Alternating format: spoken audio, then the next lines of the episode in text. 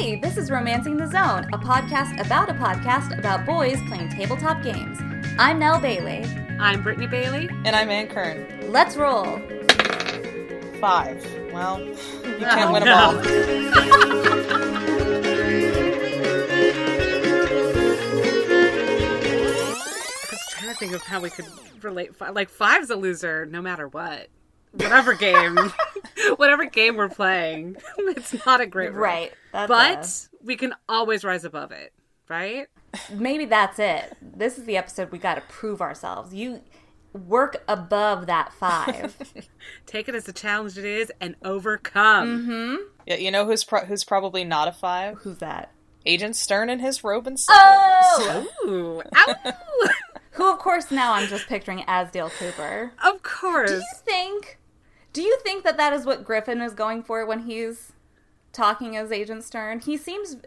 I mean, he doesn't have exactly the same like speaking pattern as Yeah. Dale Cooper, but he's It's that same know, kind Dale of Cooper's idea. A pretty optimistic dude, Right. Yeah. I don't know Griff as well as I'd hoped to know him, but is Not he yet. a Twin Peaks fan or is he a X Files fan or is he both? And is it a Oh, he- Or neither. No, he's he really likes Twin Peaks.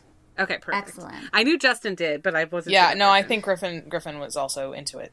Okay. Um, and I think he's seen some X Files. I feel like that came up. I mean, everybody's seen, right? Has Is he everybody like seen like me? at least I a I was couple at least aware X-Files? of it. Yeah. I've seen. I think this has come up on the show. I've seen enough X Files that my favorite characters are the lone gunmen, and I Darn straight. They're the fucking best.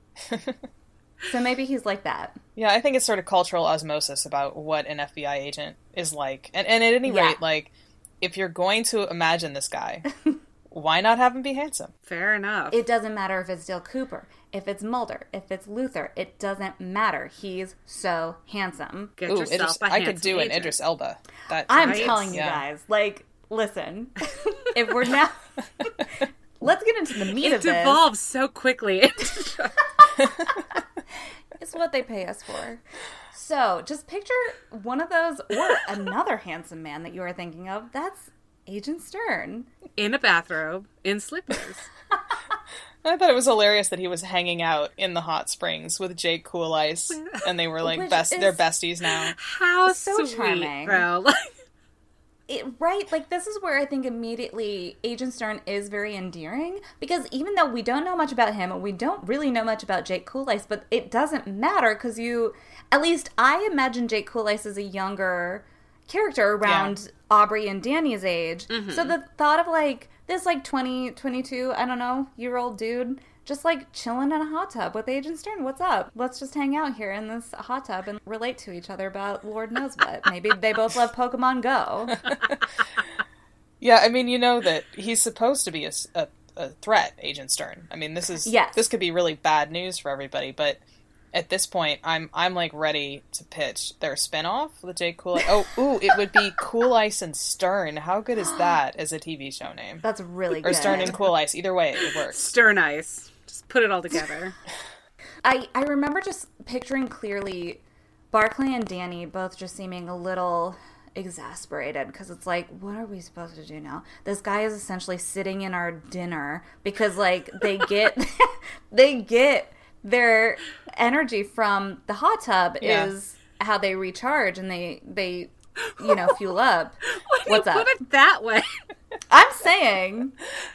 Jake Coolice though was like, I like to imagine that maybe like the other two were like, "Well, we can't go over there. Agent Stern's in there," and Jake's like, "I don't fucking care. Watch," and he just like went out and made friends. Mm-hmm. Like, guys gotta mm-hmm. eat. Dunks in. It's like that's stinking thinking. I'll go hang out with him. and now we have a spinoff. But but Barclay has the good sense to interrupt and and say, "Why don't we move to Mama's office to have this conversation about this monster that we don't want this guy to know exists?" Right. Which is a good call, I think. And this is where they kind of debrief. Mm-hmm. And I liked this moment because they, they rehashed the battle that they had with him. And this is where ideas start getting thrown around, similar to what we had in our last episode. You know, do you, can you evaporate it? How do you contain this thing? What do you have to do to fight it? And it's in here, correct me if I'm wrong, girls, um, because you both listened to it twice. I only got to listen to it once, and I did not take good notes. But this is where, as they're talking about it, Barclay's reminded like something is familiar to him. And this is where Yeah. he takes out the old computer. Yes. Yeah, Yes. well, I mean, Travis gets. I see, Aubrey would probably not be old enough to have gotten this reference, but Travis gets in there with some Alex Mack references, which I have to give him a oh shout out for. I was, Was waiting. It was It Trav, was yeah. Trav. I was Like, waiting Alex for that. Mack. I trust both of you. That's a good one. I immediately went to Morpha, but Alex Mack was a good one. Yeah, uh, and then it sort of prompts Barclay to think, okay, wait, this because I think they do actually ask him directly. Does this remind you of anything? Have you heard this? He's like, oh Mm. yeah, I think so, and he fishes out ah the the Macintosh Power Book. ancient. I had I had many Yeah. a Power Book, Can we including the one that burst into Jump flames. back for uh, like 10 seconds and bring up the fact that Barclay has cleaned Mama's office yes, since she's been gone. Absolutely, So he's like can. desperate to get in there and just like straighten things up, get rid of that trash, just wipe this down.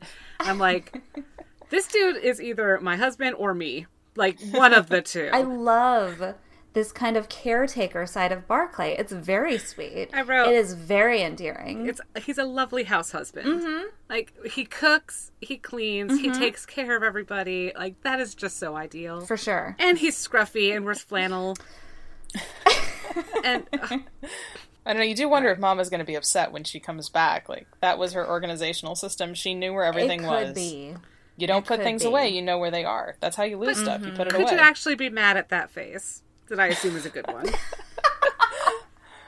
This imagined face. How could you, Anne? So hopefully Mama appreciates it. I would. You go, Barclay. You do what you do. and we find out he only joined a few years ago. yeah, because He's the not Pine like a Guard. total long stander. Yeah, we were we were uh, we were kind of on the right track, pitching there being a, a Pine Guard prequel with Mama. That in fact the the deal was that around 1988, some citizens found out that this stuff was going on and sort of decided Mm-hmm. Holding the form gate this since group. '88. There it is. Yeah. and this computer belongs to one of one of the members from that point in time who who like Mama like just bailed mysteriously at some point. Now that is a thing. Listening to it only once. Mike was that his name? Thacker, yeah, it was something Mike Thacker. I think okay. they were just I think him it was- Thacker, but it was Mike Thacker. I just remember them bringing up all the different mics. oh yes, all of the Mike jokes. Yes, so his And then in my head, I just kept saying, "These are the mics I know, I know, I know. These, are, the mics, I know." then I was going through my mics. Everybody, just think of all the mics you know. So I also went with Mike Nelson. Naturally. There's also Mike Wheeler. Gosh, I don't know. I think I probably would have gone Mike Nelson too. Honestly, Yeah, No, I, I Mike feel like I Nelson's should think of another Mike, but I can't. Think I'm gonna tweet right out at Mike Nelson with this uh, podcast, like this episode. it. I'll be like Mike, check it out. He'll be like, "Who are you?" Great. It wasn't the only MST3K reference yet. Either, no, it was haven't gotten not. to that I yet. wrote that down too. Yep.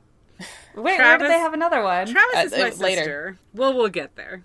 But the more important than MST3K references, we learn from this ancient Mac uh, Power Book. Sorry, not MacBook. PowerBook.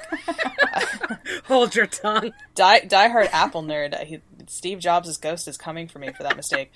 oh no. Um, but we find out that in '97 they did fight a fire elemental, and they have some notes on that. But they don't really get incredibly useful information about. So they know that it was some kind of magical weapon, but they Mm-hmm. Yes, don't it was- know what. Right, and I appreciated this because it, again, similar to them being like, how do we face the water specifically? They kind of answered other things that we had brought up on the show. Mm-hmm. Because I know before we brought up, is light a tangible thing or is it just light? And this specifically, the answer was it was an intangible weapon, essentially. You had Yeah. to fight it. It wasn't something you could strike with something physical it had to be this magical weapon. So it was very nice. It's nice to be at a place where we're getting our our questions answered. Yeah, and you know it was '97, so it wasn't like they were going to saved a, YouTube tutorial on how to fight elementals. Not yet. it wasn't until 2005. You guys remember 2005 YouTube? Fucking yikes.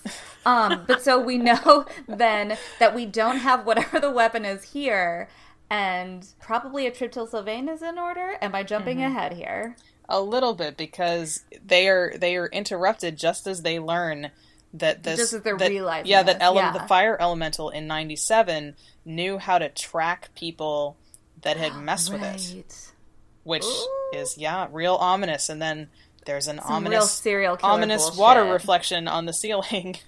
Yes, Which that which was such played a so good- well. Exactly. Like that was so so good. like, like you Oh. didn't hear anything, but you saw a light Mm-hmm. on the ceiling, so you knew it was like a weird refraction. And Duck's like, Yeah. hold on, what was that?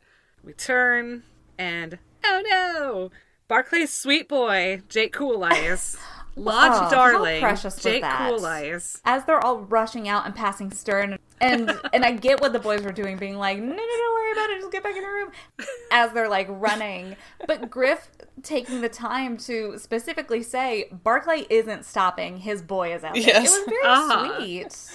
It was. It goes along with this caretaker personality that they've established for Barclay. It's mm-hmm. very sweet. Mm-hmm. And Stern, go to sleep. Don't even worry about it. It's just coyote Turn, herding. rest your It's fine. sweet eyes. Coyote herding. The man's an FBI agent. Like, they Kenny got buys it. this, but of course he had to because it would have been it would have been weird would be- otherwise. It was, yeah, it was a cute little play by Griff to be like, uh oh, here comes Stern again. Don't worry, he's going back inside. He's probably a city boy. He wouldn't know any better. So I liked that. That, yeah, it was Griff being like, oh, here comes Stern, and Justin being like, Duck knows these woods. Don't even worry about it. And that brings us into round two with this water elemental, is now what we can call it. Mm-hmm. I like that. P.S. That monster music is so freaking good. Oh, It's very It's good. so scary. it's like excellent. I oh my gosh, like how Griffin, how? I don't understand anybody who composes their own music. How? Like I I'm gonna, don't. you know get what? it. Let's take this moment right now on that note to just quickly sidebar. I don't know if people know this. The theme song for our show was written by our very own Anne Kern. Congratulations. Yay! think- It's, I I, think- love it. I love our theme music. Me too. So there you go. That question goes to you too, Anne. How? Uh, How you well, do yeah, that? written by is a is a strong way to put it in my case. I It think was beautifully Um, composed by Anne Kern. She hired an orchestra and said, No. "Here's my vision. Fucking get it right." Well, I mean, I started, I think, roughly the way that Griffin started, which is you you work with loops in GarageBand, and Mm-hmm. you you try taking music apart and putting it back together and seeing what happens and what you like and what you don't, and then you start to generate, you know, with a MIDI controller or something. I mean, my brother is a composer, so I Oh, I understand the concept. Get him on the podcast, please, and have him explain how. These are my I questions. think I think I, I would have better luck getting one of the McElroy brothers on this podcast than my own oh brother. shit! but he is not his Don't worry. scene. But uh, but yeah, I mean, you sort of, and, and I think Griffin has really has grown significantly. I mean, I, I don't know for sure whether he was using any loops initially. I think he was because there was like maybe one segment that felt a little familiar, and you know, he sort of remixed that, and it can be pretty unrecognizable. I mean, the loops can be pretty basic, so it's not like you're cheating or anything. I'm not. I'm not no, saying that he's certainly not. not. But yeah, I mean, I've loved seeing that he's been able to build on the complexity of what he's doing and start adding, you know, different kinds of instruments and different ways of approaching music, and that, um, that you know, the, I think the experimental arcs were great too because it's this challenge of how do I how do I set a tone for this specific universe? Right. Um, right. You're like musically personifying an entire story, Yeah. an entire space and people, and yeah. And I, I confess that I, I did write him an encouraging letter a few months ago Aw. about pursuing music because he seems so enthusiastic about it, and he he did recently purchase uh, a new keyboard. So I'm hoping that that's Nice. something he's gonna he's gonna stick with because I think he's just. You know, sometimes I think you're afraid to try something new, and you're afraid Yeah. to be you're afraid to be a little bad at it first, Uh huh. Yeah. um, or just not as good as you want to be. But that's how you No, get I good. totally get that. Right. Yeah. Absolutely. So here's our message to you out there: get good. Start out bad. It's okay. Just And that's also that's it's how you fight water monsters too. You've got to just try it. start out bad. Just, Just try throwing it. a bucket at it. Fuck it in. Good try, my boy. he said that in my head, I was like, he throws a bucket of water on the water. I was like, no, he just throws an empty bucket. He like, throws let the go of my friend, and did not work. No, And then was like, "Well, I'm done." I'm all out of ideas, guys. You go. no. So You instead, tried, we we get like kind of a nice reversal from Duck, who the last time, which was we think this this afternoon, earlier that day, where he froze up Mm-hmm. And he didn't know what to do. This time, he's like, "I'm I'm going whole hog on this. I'm just going to do something," and he chucks Beacon, just chucks Beacon at this water monster.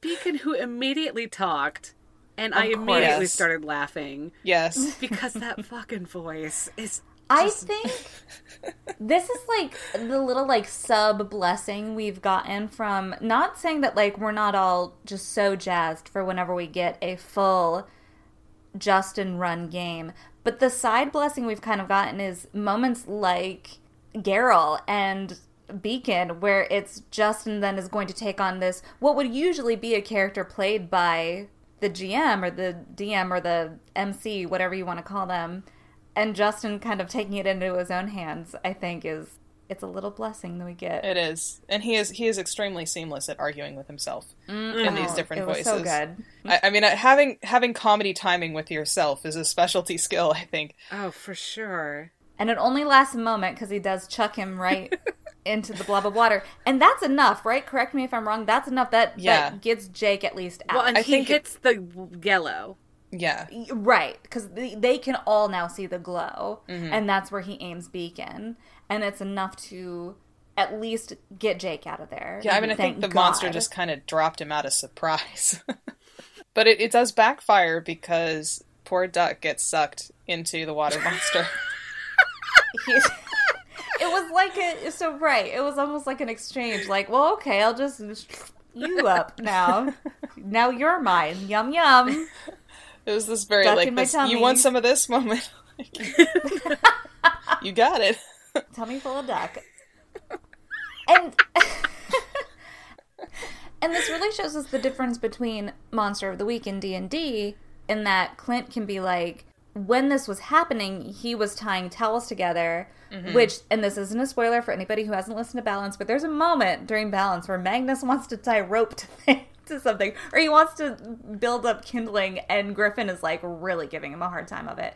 There are two different instances actually. One where he's trying to like dampen rope or do something with rope, and another one where he's trying to build kindling. And in both of those moments, Griffin is like, "You're gonna have to tell me how this timing works." Yeah. Um, I remember here- none of this. Oh, they both happen in a little place near the end of the game. Okay. Uh, we could talk about that after the show. But so in this instance, Clint was just like, I'm tying, he's tying towels together and tying them to a chair, which is really It ingenious. is. Yeah. I like to imagine he started doing it to be like, let me get Jake out of here. And then Ned, or pardon me, Duck su- successfully got Jake out of there.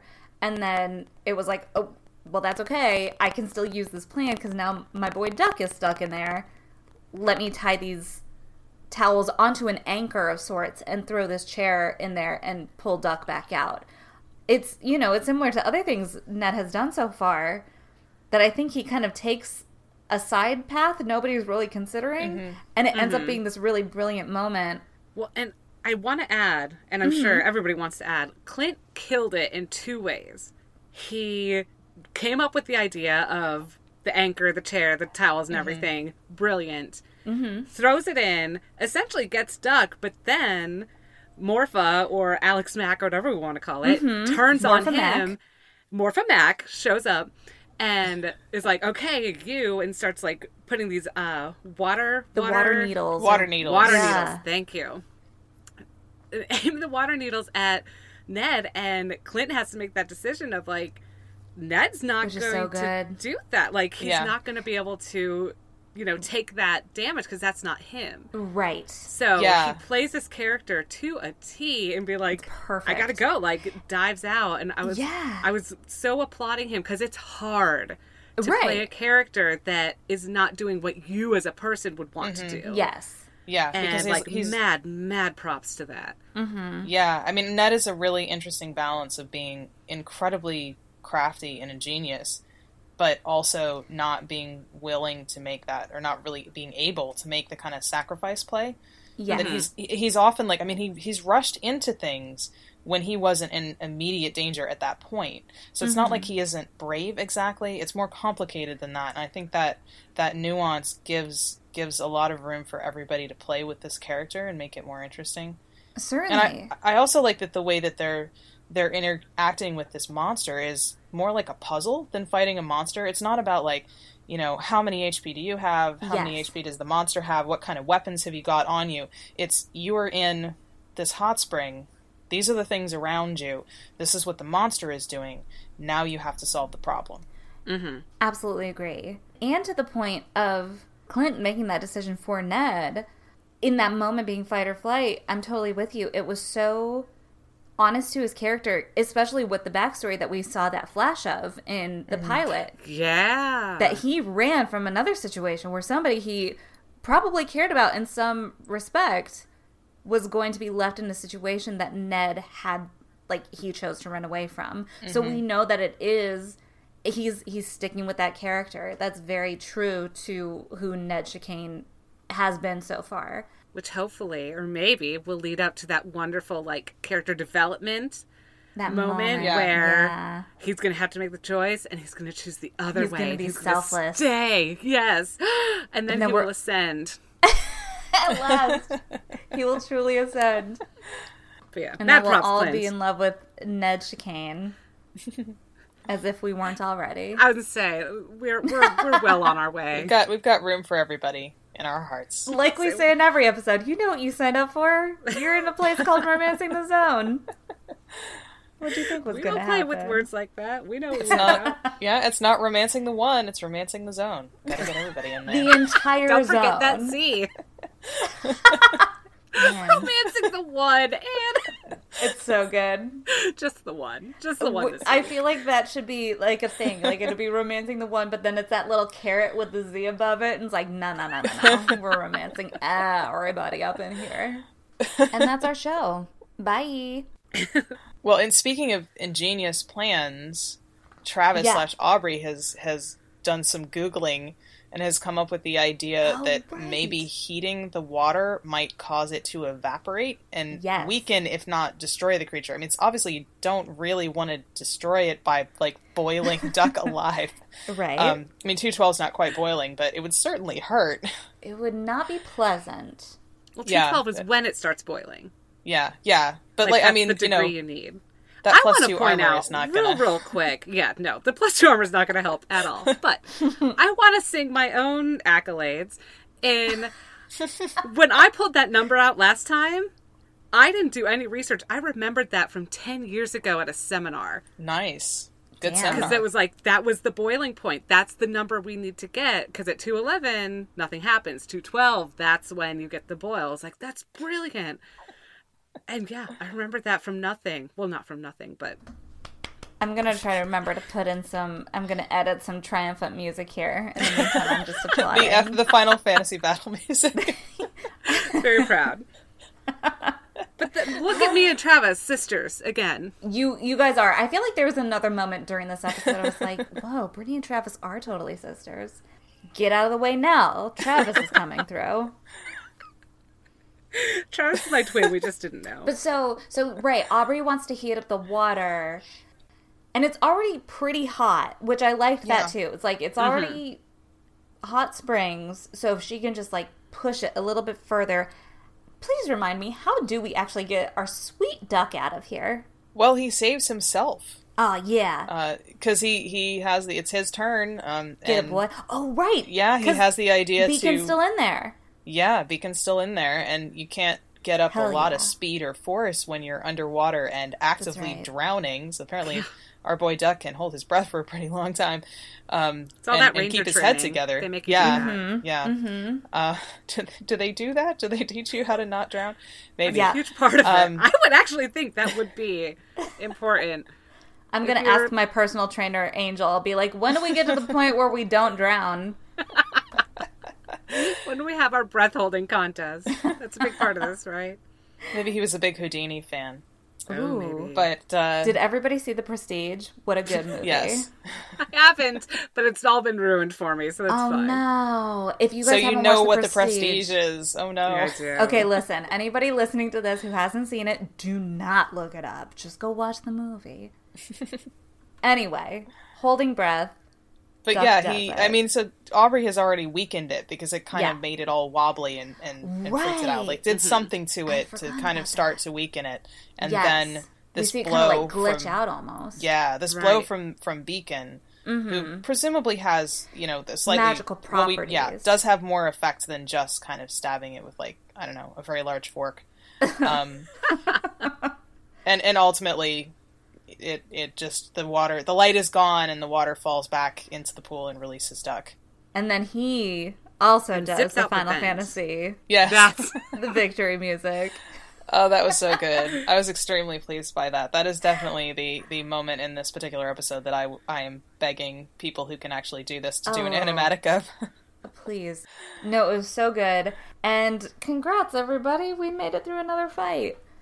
Only now, again, we don't know where it is. And, of course, they are now armed with the information that it is indeed following them, essentially. Yeah. And this means it's a threat to now also just, you know, going back to the idea that we know that the hot springs are where the Sylvanian families get their, you know, their life force, their sustainability mm-hmm. here on Earth. Now we have a, a, a window of time that we need to stop this thing. right, an even Yeah. more severe window. Yeah, and and apparently the plumbing in town is is magical itself because because things can go from one place to another where they really, as Clint points out, Yeah, should not be able was- to. But I yeah, I- agreed there. I thought the And- hot springs would be their own little natural occurrence, They but should be, apparently yeah. not. well, you know, I mean, the water table's more connected than you would think, but. But he did Fair. have a point. And, but I did. I loved. This was perfect. We said we were going to bring up the other MST3K quote, and uh, Oh, Travis please. busting out part of the MST theme about the repeat to yourself. It's just Right. to show Thank you should really just relax. What I love in my notes, I didn't even write down what it was. I just wrote Travis MST3K references. I was like, what was it? And then I had to think for a minute. I was like, oh right, how do they eat and breathe? It's just a show. Relax. Travis, my sister. Let's watch some MST3K. That's going to be fun. You mentioned uh, that closing the springs is a life or death Yeah. issue, which I guess is what we we move along with. Although we did skip Beacon daydreaming about Duck dying, Oh my god. which we can't skip. I don't think we can skip that. Yeah, I think we need to take a moment. And so I love this because it clearly shows that Beacon and Duck both kind of equally hate each other. They have a very antagonistic relationship. Neither is excited to have the other one in its life. Well, and if you think about it, Beacon is what hung up next to the coffee cups. I think is where Yeah, his, uh, yeah. his life In the has cabinet. led him. so we can close the door on him if he's being sassy. I, I love this concept of them being the odd couple, but it's a guy and his his magical sword. There you go. Well, You could do an entire show opener just of that, yeah, like cheesy early '90s sitcom.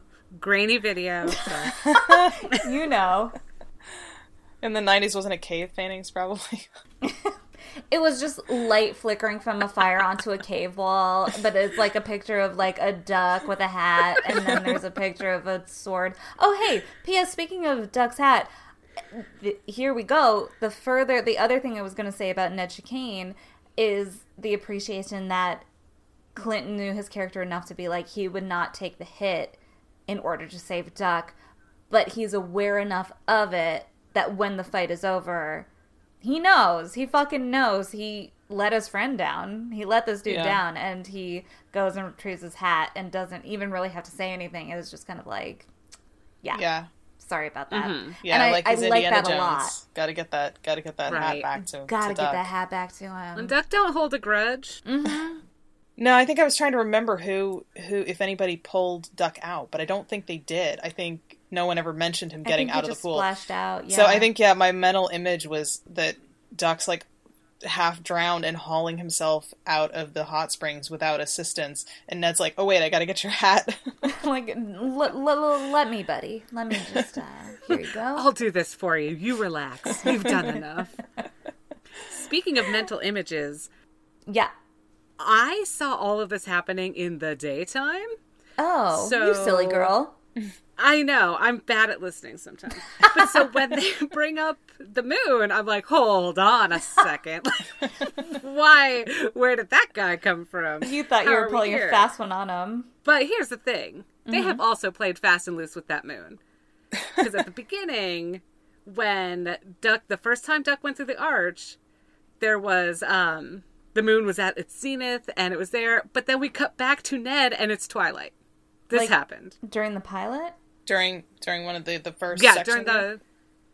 Yeah, it was like first or second episode. I think Now, they were they were of- jumping in time though at that point. Yeah. I was going to ask if it was one of those I don't know things. I think those were concurrent events. Was was my Griffin. suspicion. Here I am again. Another Please explain. the girls and I are just, you know, chatting like we do. We just had a quick question. Yeah, I feel like it was. You're. I mean, listen. I believe you that it was like, hang on, wasn't it just evening? Well, I think it was because the light reflecting. Like, where did the sun or the how? hmm, Well, have- how did water reflect onto the ceiling? Well, because there was, it was, well, A, there's surely lighting around your hot springs that everybody Yeah. has to go to to live because you don't want anybody slipping and dying because it's dark. That's how I took it. Um, yeah, But no, I think that the light was, was actually, um, It was the water It was, it was the water, it was the elemental itself. Right, so rather like than leaving. a reflection, it looked like a reflection, but it was not. It was the, took- it was the light being refracted through the water onto I took it just as like the surface of the water was shifting and moving, and that's why Yeah. what was sh- like flashing through the window was reacting weirdly Yeah. versus like, oh, here's a steady reflection we're getting into the building here. It was suddenly like, why is that going all over the place? The Yeah. hot tub should not be moving. Where's the hot tub going? How Well, dare somebody you? go catch the hot tub. It's leaving again. Now, see, I now I have to correct you guys. It's it's not a hot tub. It's a tub. hot I know spring. that. It is it is God's jacuzzi, but it is not, We are playing. this is not hot tub time machine.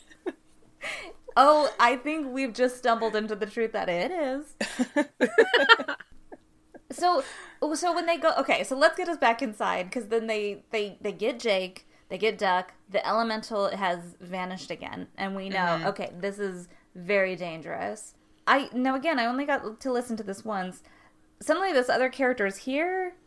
Moira is mm-hmm. here, and it almost I feel like the way I was listening to it, it almost sounded like that thing where she was almost acting like she had been out there with them, like, whew, good thing we made it out of that one. Hi, I'm Moira. so I did kind of, but I think she was just inside when they all get in there. Yeah, I mean, presumably when you know, aside from Agent Stern, who was persuaded not to come, presumably this Yeah. made some noise, and I think it's possible that she had come to see And if that, she was right, that Barclay like, maybe told her. or- Yeah, I think I think something like that happened that we didn't see. It's like you know, it's like editing in a TV show. They they cut that scene because it didn't Yeah. need to be there. But but Griffin had I don't know if you guys remember this or not, but Griffin has um, has technically introduced this character before, even though we didn't know her name. I And she remember there being the character at the piano. Yeah, yeah, and she doesn't speak, but I think there was an implication earlier on that she might be a ghost. I don't remember if Travis I feel said like that's something or right. I, there was Yeah. some kind of intimation that maybe maybe this character was going to be a ghost, which in fact she is. Yeah, for some reason, uh, Ghost and Piano do sound familiar to me. I do think it is when Aubrey was being first introduced to the entire idea of these monstars, and everybody started taking off their, you Mm-hmm. Yeah, know, yeah. their Sylvanian properties that revealed themselves. That I do think that it was specifically said that the person who had been playing the piano is a ghost. Mm-hmm. Um, as, as is appropriate if you know it's a very haunted mansion thing to do. Of course. But but yeah, and I I mean obviously she had not spoken before because we get this golden bit with Griffin trying to figure out what kind of British accent and like pushing it way too far Oh. into Cockney, which was hilarious. I would not have been able to listen to anything he was saying because I would have been laughing too hard at that voice. Absolutely. I hope somebody's Cockney in the future now, like extremely Cockney. Well, because he started doing that with Kravitz too, and he Mm-hmm. just can't. He can't take himself seriously when he's doing it. I think is what the problem is here. Yeah. and it ends up just being very humorous for all of us. And they end end up dropping the accent very quickly. Yes. Just because with Airy. Well, Aubrey has a big playtime with Moira. Yes. Is there is there a way we can like crowd fund either fictional character Aubrey or actual person Travis on a ghost hunting show? Because I am pretty sure they would just annoy the ghosts instead of get scared. They'd just be like asking five million questions and super stoked about there being a ghost instead of running away screaming, and it would be great. Right. It was just so sweet. Like, oh, let's do. Oh, hey, let me. Can you feel this? Everybody Can you feel gets that? In. And, and then their reaction, like right? Yes. Moira actual playing back. family reaction Oh, yeah. to it. Them just like losing it. And it was that when Clint is just laughing so hard. Like, I love this game. I feel like he had like I feel like there were a couple moments in this episode where yeah, Clint was really just enjoying this one, which just is such a delight. I'm so glad. Yeah. it's so much more fun as a listener. I think you can you can always tell. Like I had a conversation with a friend about this um, a while ago about the. I think it shows. It shows when the creators Yeah. love the thing that they're making and they enjoy doing it. And it's not like it's easy or like you enjoy it all of the time. But when you have still moments like this, yeah, where something like clicks and and you really feel like you're playing, even if Mm-hmm. Griffin shuts you down about your Doctor Strange fan fiction.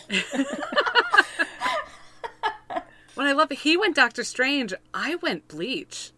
Oh yeah, But to be yeah. fair, I have not watched Doctor Strange. Well, Me either. similar similar concept. I think you could have gone either way, or you could have gone the Frighteners also. Oh I. I don't even know what that is. Oh boy, we're gonna have to have a chat about that. Now, where would a movie like Thirteen Ghosts come in?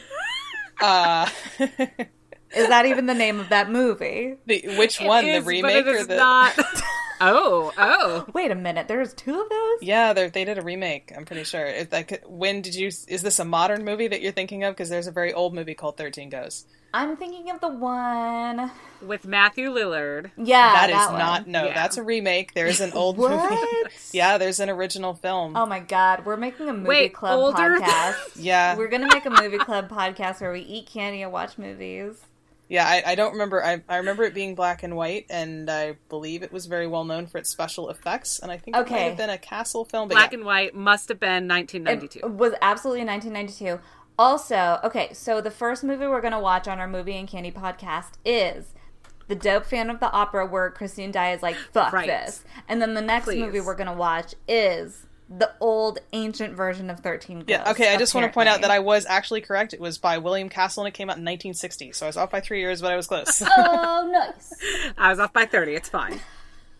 yeah, Close enough, close enough. it has it has some. Uh, it, it's well known for some gimmicks that they use to promote the film, which is for another podcast. But if you Google it, it's Yes. it is fun. It's a Our super. podcast. talking Our about podcast that we're gonna come up with. So everybody stay tuned And that. save it for the other podcast. and shush.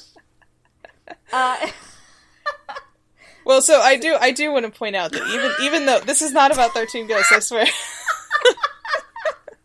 it's not about William Castle. I swear. Um, I was just gonna say that even though Uh-huh. it's a that this is this whole bit that they're doing right, Mm-hmm. but that's on one level. But on the other level is that that Aubrey is this really inquisitive character, and it makes sense with her personality that she's acting this way, that she's responding this way, and also as they are walking, they learn from Moira that they need to go to Sylvain and talk to this Yeah. mysterious character, the Enchanter, to try and figure out how to defeat this monster.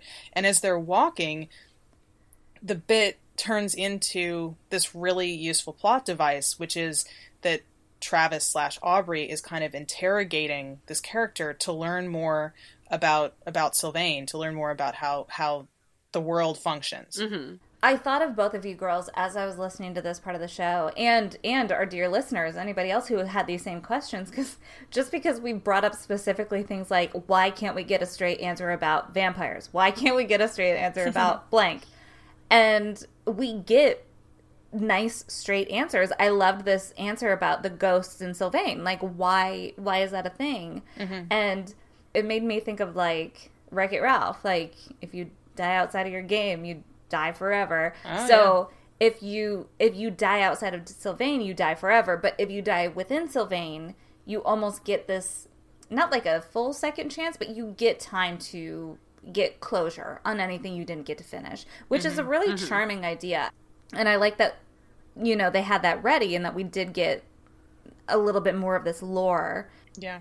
And when they're going to Sylvain, Moira can't go with them mm-hmm, because of the mm-hmm. exiling. And that's one of the answers I'm still not getting. Right. Why are they being exiled? Right. What are they So we? Do, yeah, we got some clarity, but there's still some to gain, which is, of course, just how it goes when you're you're being told a story. So we still do need some clarity on what exactly happened to exile them. So obviously, she died in Sylvain before she was exiled on the other side of the the gate here. But We still What don't know. ghostly antics did she get up to? what were you up to They over got there, Moira? you minx. You little scoundrel, Moira. You scamp. Okay. She's like, you know. But yeah, that that's the uh, that's the advantage of this now being um, a, a more full arc as opposed to a mini Yes. arc that they they're dealing with this monster, which is the kind of current mystery that needs to be solved, but there's this overarching mystery of what exactly has been going on in Sylvain, where the abominations have come from, and, and how all of these things interact. I appreciated this similar to how, like in Moira's case, she has a hairpin, and when she's wearing it, she appears to be a typical human, but then when she takes it out, it reveals her Sylvanian form. And that's how the Pine Guard patches act for members of the Pine Guard when they go across into Sylvain, which of course our heroes have to do. And they mm-hmm. have to go by themselves, so they can't have any Monstar escorts with them when they cross over through the gate.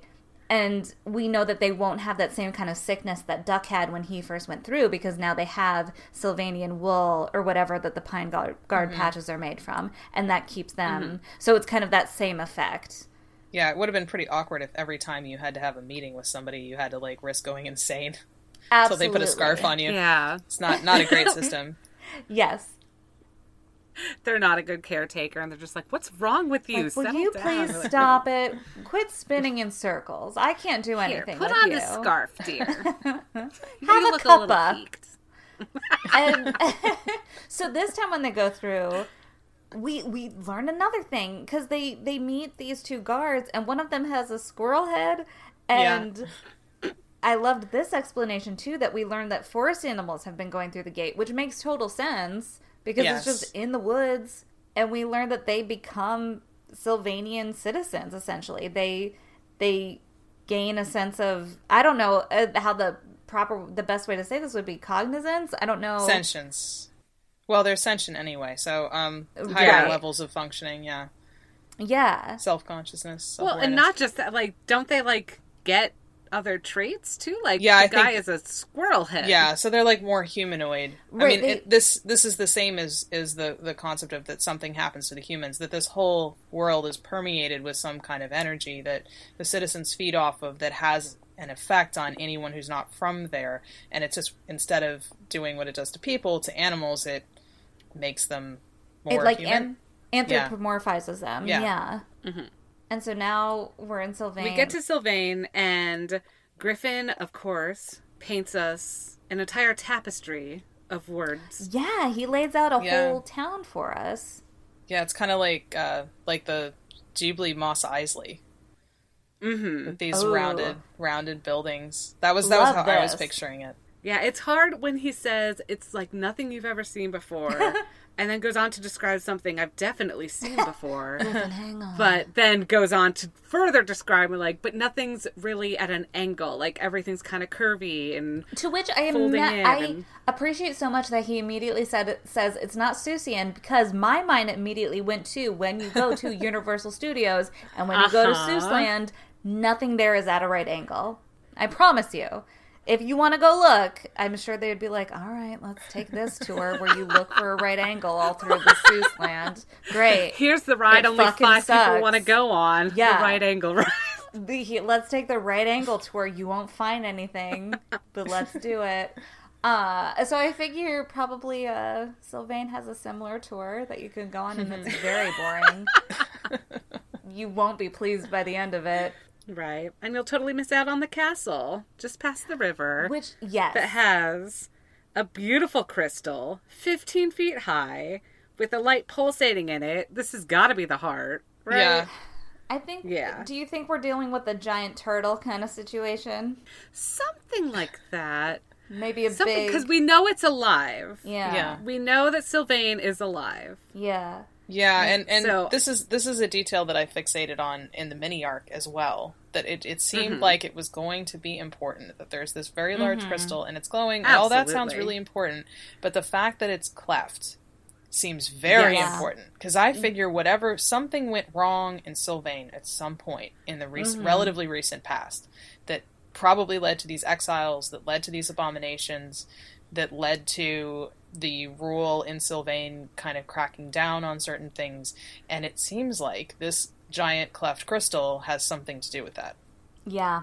Wouldn't it be funny if it didn't at all? It just didn't. like that's just the way it Just looks. like No, it's just always like, one What are you day somebody about? accidentally like hit it too hard with a cart or something and it Somebody broke. was playing a game of baseball and it like knocked into it. They're like, "Oh shucks." It was like a sandlot scenario. There were a bunch of scrappy kids.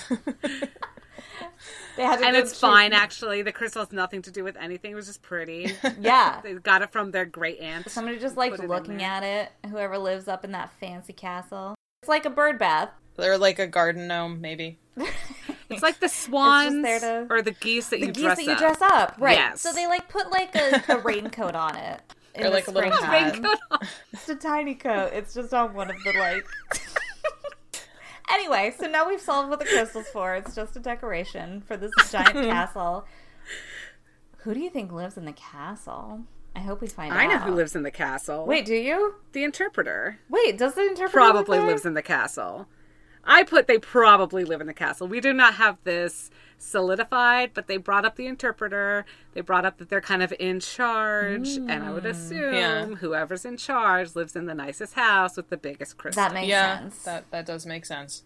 just like in my world. Yeah, so this is also where we go back to me being like, oh, right, I did only listen to this once. I don't even remember them mentioning the interpreter. so I totally believe both of you because mm-hmm. both of you sounded totally on board with that. So we'll just assume that's who lives in the castle. But we are here to see the enchanter. And these guards greet them initially. The initial reaction is is somewhat at least confused, if not hostile, even Yeah. once they've seen the pine guard patches. Yes. Because apparently this does not happen very often, even with the arrangement that they have. Yeah, because you think, you go into it thinking like the heroes, like, well, we got these, we're good. But these two guards don't seem to be buying it initially. And then luckily we hear a familiar voice. And oh, good, Vincent's back. Our handsome goat man, his That beautiful goat handsome- eyes. which is now confirmed. Yes. Yeah, he has beautiful eyes. Just lovely eyes. Handsome goat man wearing his scarf. And he's like, oh, Duck, I didn't expect to see you here again. And then he winked. Um, but really, they luckily they can explain his situation to them, and he even says that when upon meeting Duck, he was like, "This guy's gonna show back up. He's Yeah. guaranteed. If I know Mama, she's gonna she's gonna pick this one up." Yeah, I mean he obviously knew something something was up from the beginning because it was a little random that this guy just kinda kinda happened to be there, yeah. Something special about this one, and I can't remember. Do they just tell him we're here to see the enchanter? Yeah, they say that that's why they've come, and, and he says that it's important that he escort them. That they can't they can't be alone mm. while they're in Sylvain. They have to have a Sylvanian escort. and That's I, fair. I appreciate how upfront they are with Vincent. That it's not like any batting around the bush. It's you know we need to see this, and he is asking like, oh, is there a new abomination that you need help finding? They're like, Right, we don't need you. help finding it. We need help killing it. Yeah. like it finds us. We need to destroy it. Yeah, there's nice transparency here where everybody's just saying exactly what they need to say. And this allows Vincent to be be a real pal with them and be like, "All right." Yeah. And he presumably, de- well, not presumably, he definitely saved Duck's life when he was there before. So Right. he's Oh, he's yes. interested in protecting these people for whatever He reason. defo has a crush on Duck. It's just been established. Part of that group. and, you know, who could blame him? Yeah, they're having this conversation, and he, he takes them to this kind of mysterious um, place to meet this enchanter, and it's this high platform with no guardrails over this this giant, scary, dark pit. But they Enchanters live. hear, of course, naturally, go see your local enchanter. And even when they were describing, like, you hear, like, did they even say purring? They said Yes, something that I was like, it did sounds say like a purring. cat. As soon Yeah. as as soon as Griffin goes, almost like the purring of a giant cat coming from this pit, Clint completely loses it, and I lost it at the exact same moment, in the exact you same way. guys, You guys, you guys. The reveal, of course, is here, and yeah, like you said, Anne, Clint started laughing. You started laughing. I was not yet, but I can tell you, I had been sitting in my chair in front of my computer, and I was like at full like alert position.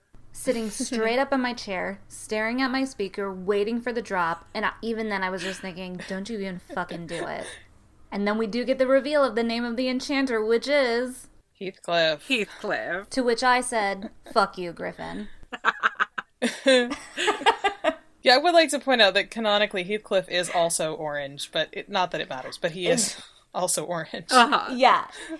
So he could have he could have gotten us a little worse than he did because he could have done I cat thought, eyes. see, and I thought then that's said where he was orange, yeah. going with an orange. Yeah. Yeah. It's ridiculous how fast my heart was beating for that. Yeah. Like, it's so dumb. The dumbest little, like, throw in. And I'm just like, come on. But I think that that's such a testament to what they've built here that- Yeah. because it is such a dumb fucking like and really doesn't actually doesn't actually pertain to anything. But those of us who are invested and who have been here, to us it is it means something. Yeah. As dumb as it is, it means something. Mm-hmm. Yeah, I mean, I hope I'm not going to misattribute this at all, but um, Arnie Niekamp had a comment when people were talking about podcast ideas a few months ago. Mm-hmm. Um, the the guy who was one of the creators of Hello from the Magic Tavern, which we talked Yeah. about before, um, and he said that he thinks that all of his best ideas have a, a big bit of dumb in them. That like a lot of it is dumb. Hey. It's like ninety percent dumb, maybe. Yeah, and I, I think that that's um, that I think that's me. really good advice, honestly. And and I and Griffin as a storyteller, even though this is a really silly thing, I think he's very much subscribing to um, a school of thought that I've heard from from television writers, which is that you you give people everything they want, but nothing they expect. Yeah. So you find Well, a way yeah. to do the thing, but not do it, so that people are still surprised, which is exactly what he did because he's he's pushing it, and everybody's going, "Oh, it's Garfield! is it Garfield?" And I actually was was like looking at my phone, going, "Say it, say it," before he did, and I think I had already suspected that he was gonna he was gonna take some turn just to mess with us, Uh-huh. but um, Just yeah, all of us in that moment were Sebastian choking Scuttle in the song "Kiss the Girl," waiting for Griffin to give us the name of this fucking giant cat, and he he totally zagged on us. It wasn't exactly what we were expecting, but it was close enough. It was still a win. And I love that you brought up The Little Mermaid right now. because that was my first reaction when they collect things from the human world. I was like, is this fucking Ariel? like, is Look she at the this enchanter? stuff, isn't it neat? wouldn't it have been Ursula? Isn't your then? collection complete? Exactly. No, Ariel's the one that wants to get all the stuff from the human world. That's true. Ariel Ursula just wants power because she is a queen. Yeah. B is Ursula's number one fan. Um, and Ariel is certainly, I think, a Sylvanian family who has found her way onto Earth. And has turned herself into a giant cat named Heathcliff. I almost said Garfield. it was right there. Yeah. So now we have this lore upon lore. And and it's exciting because Griff can take it as far or as short as he wants to. It can be a quick goof that never goes anywhere, or it could be something else, and we just won't know. Probably for a very long time. That's the good kind of payoff, the one you have to wait for. Absolutely agree. And is there anything else uh, we missed that we want to discuss in this episode? The end of my notes literally just says "fucking Heathcliff" in all caps. Amen. So, Say, I'm just, I'm just stoked for what's in store. He's laid out such good groundwork that, just uh-huh. like you Yeah. said, he can take it as far as, as little, or as little as he wants to go. And there's so many different places we can go. We've got Heathcliff. We have an interpreter we get to meet next next time. maybe. maybe. Who knows? Who knows when we get to meet her? Yeah. But she's there and she's waiting just for us. just And then we have to go back home and deal with that situation. Like, oh, such a rich world. And where's Minerva? We don't know. She ain't show up this time. She is waiting outside Duck's house. Like Tapping it's her- 614. tapping her iWatch, I walk. her Apple Watch. So this is all just to say I'm excited that we are we're I feel like we finally are in the long run. yeah, it is nice. I mean, this is like this is a hugely blasphemous opinion, which you guys may be upset with me about, but Let's Uh-oh. find out. two weeks our next episode because Travis is going on a much needed vacation. 'cause guys. that guy is he is hustling all the time. Always But, um, hustling. Yeah, I mean he's a hardworking dude, but we're getting it. the live episode um, from Balance from Mm-hmm. Dallas, which I should be totally stoked about, and I'm actually a little bit bummed to switch back. Interesting. like just a little bit. I mean, I'm still excited to spend some time with Tres Horny Boys, but Of uh, course. but I think I'm I'm ready for the story to continue. I, I hope that that's Mm-hmm. I hope that that's a good sign that like I'm ready to spend time with these people. I was just gonna say that's an excellent sign Yeah. of what what has been built here. Agreed. Mm-hmm. that you know we are excited. Of course, we're excited to see the Tres Horny boys. Yeah. it's they're, they're what started this all out. But that idea, like, oh, now I have to wait a month uh-huh. Yeah, essentially Yeah. to get back with the story. That's rough. So I actually had this thought the other day before any of us knew that we were getting the live show as our next installment of the Adventure Zone. I realized that just knowing that there was new content out there for Balance was so thrilling. Mm-hmm. yeah. It made me think, you know, like when you are introducing somebody to your favorite thing and you almost envy them because they get to experience this thing for the first time? Yeah. it feels similar to that only we have the benefit of already being in love with balance. Balance is this perfect finished packaged up thing but there's still new content out there that we haven't heard yet and we get to hear it again for the first time and that to me is so exciting Yeah, I'm, I mean, I am the sort of person who will save something. Like, I'll I'll leave something Yeah. that I haven't heard just because I think you you don't. I'm not I'm not good at endings. I'm very bad at endings, and I, and honestly, you know, I mean, that's a personality flaw on my part. I think. But, no i'm with you i um, have like a bunch of games that i get to the end of and it just never finish yeah, but but I, I also think that that again is a, is a testament to them as storytellers that you always want to leave people wanting more. Yeah You know, I, Yeah, and I don't think that any of these stories have overstayed their welcome at all. agreed um, that, that with Right. any of them we were ready to say no i'm totally i'm i'm willing to go back and get some more of that yeah i can't fucking wait to go back I'll go for seconds. Absolutely. Absolutely. So, yes, in two weeks, our next episode is going to be our sweet Tres Horny Boys. And then two weeks after that, so like you said, B, in a month, we'll be coming back to Sylvain. Uh, but for now, it sounds like we're wrapping up this episode. I do want to kick it back over to our poll from last time, which thank you so much, everybody, for voting. Our question had been which high school archetype were you? And God love every single one of you. 90% of everybody who voted chose nerd. And I think we were expecting that much. But you know what? Big ups to all the nerds and big ups to the- our few jocks, our few burnouts, and our few princesses. We appreciate you so much. This week, we want to know what you think the Sylvanians did to be exiled. We'll have a poll up over on Twitter at Romancing Zone. And be prepared to dish about our Tres Horny Boys in two weeks. Till then, as always, thank you so much for listening. I'm Nell Bailey, I'm Brittany Bailey. and i'm ann kern and we've been Romancing the Zone.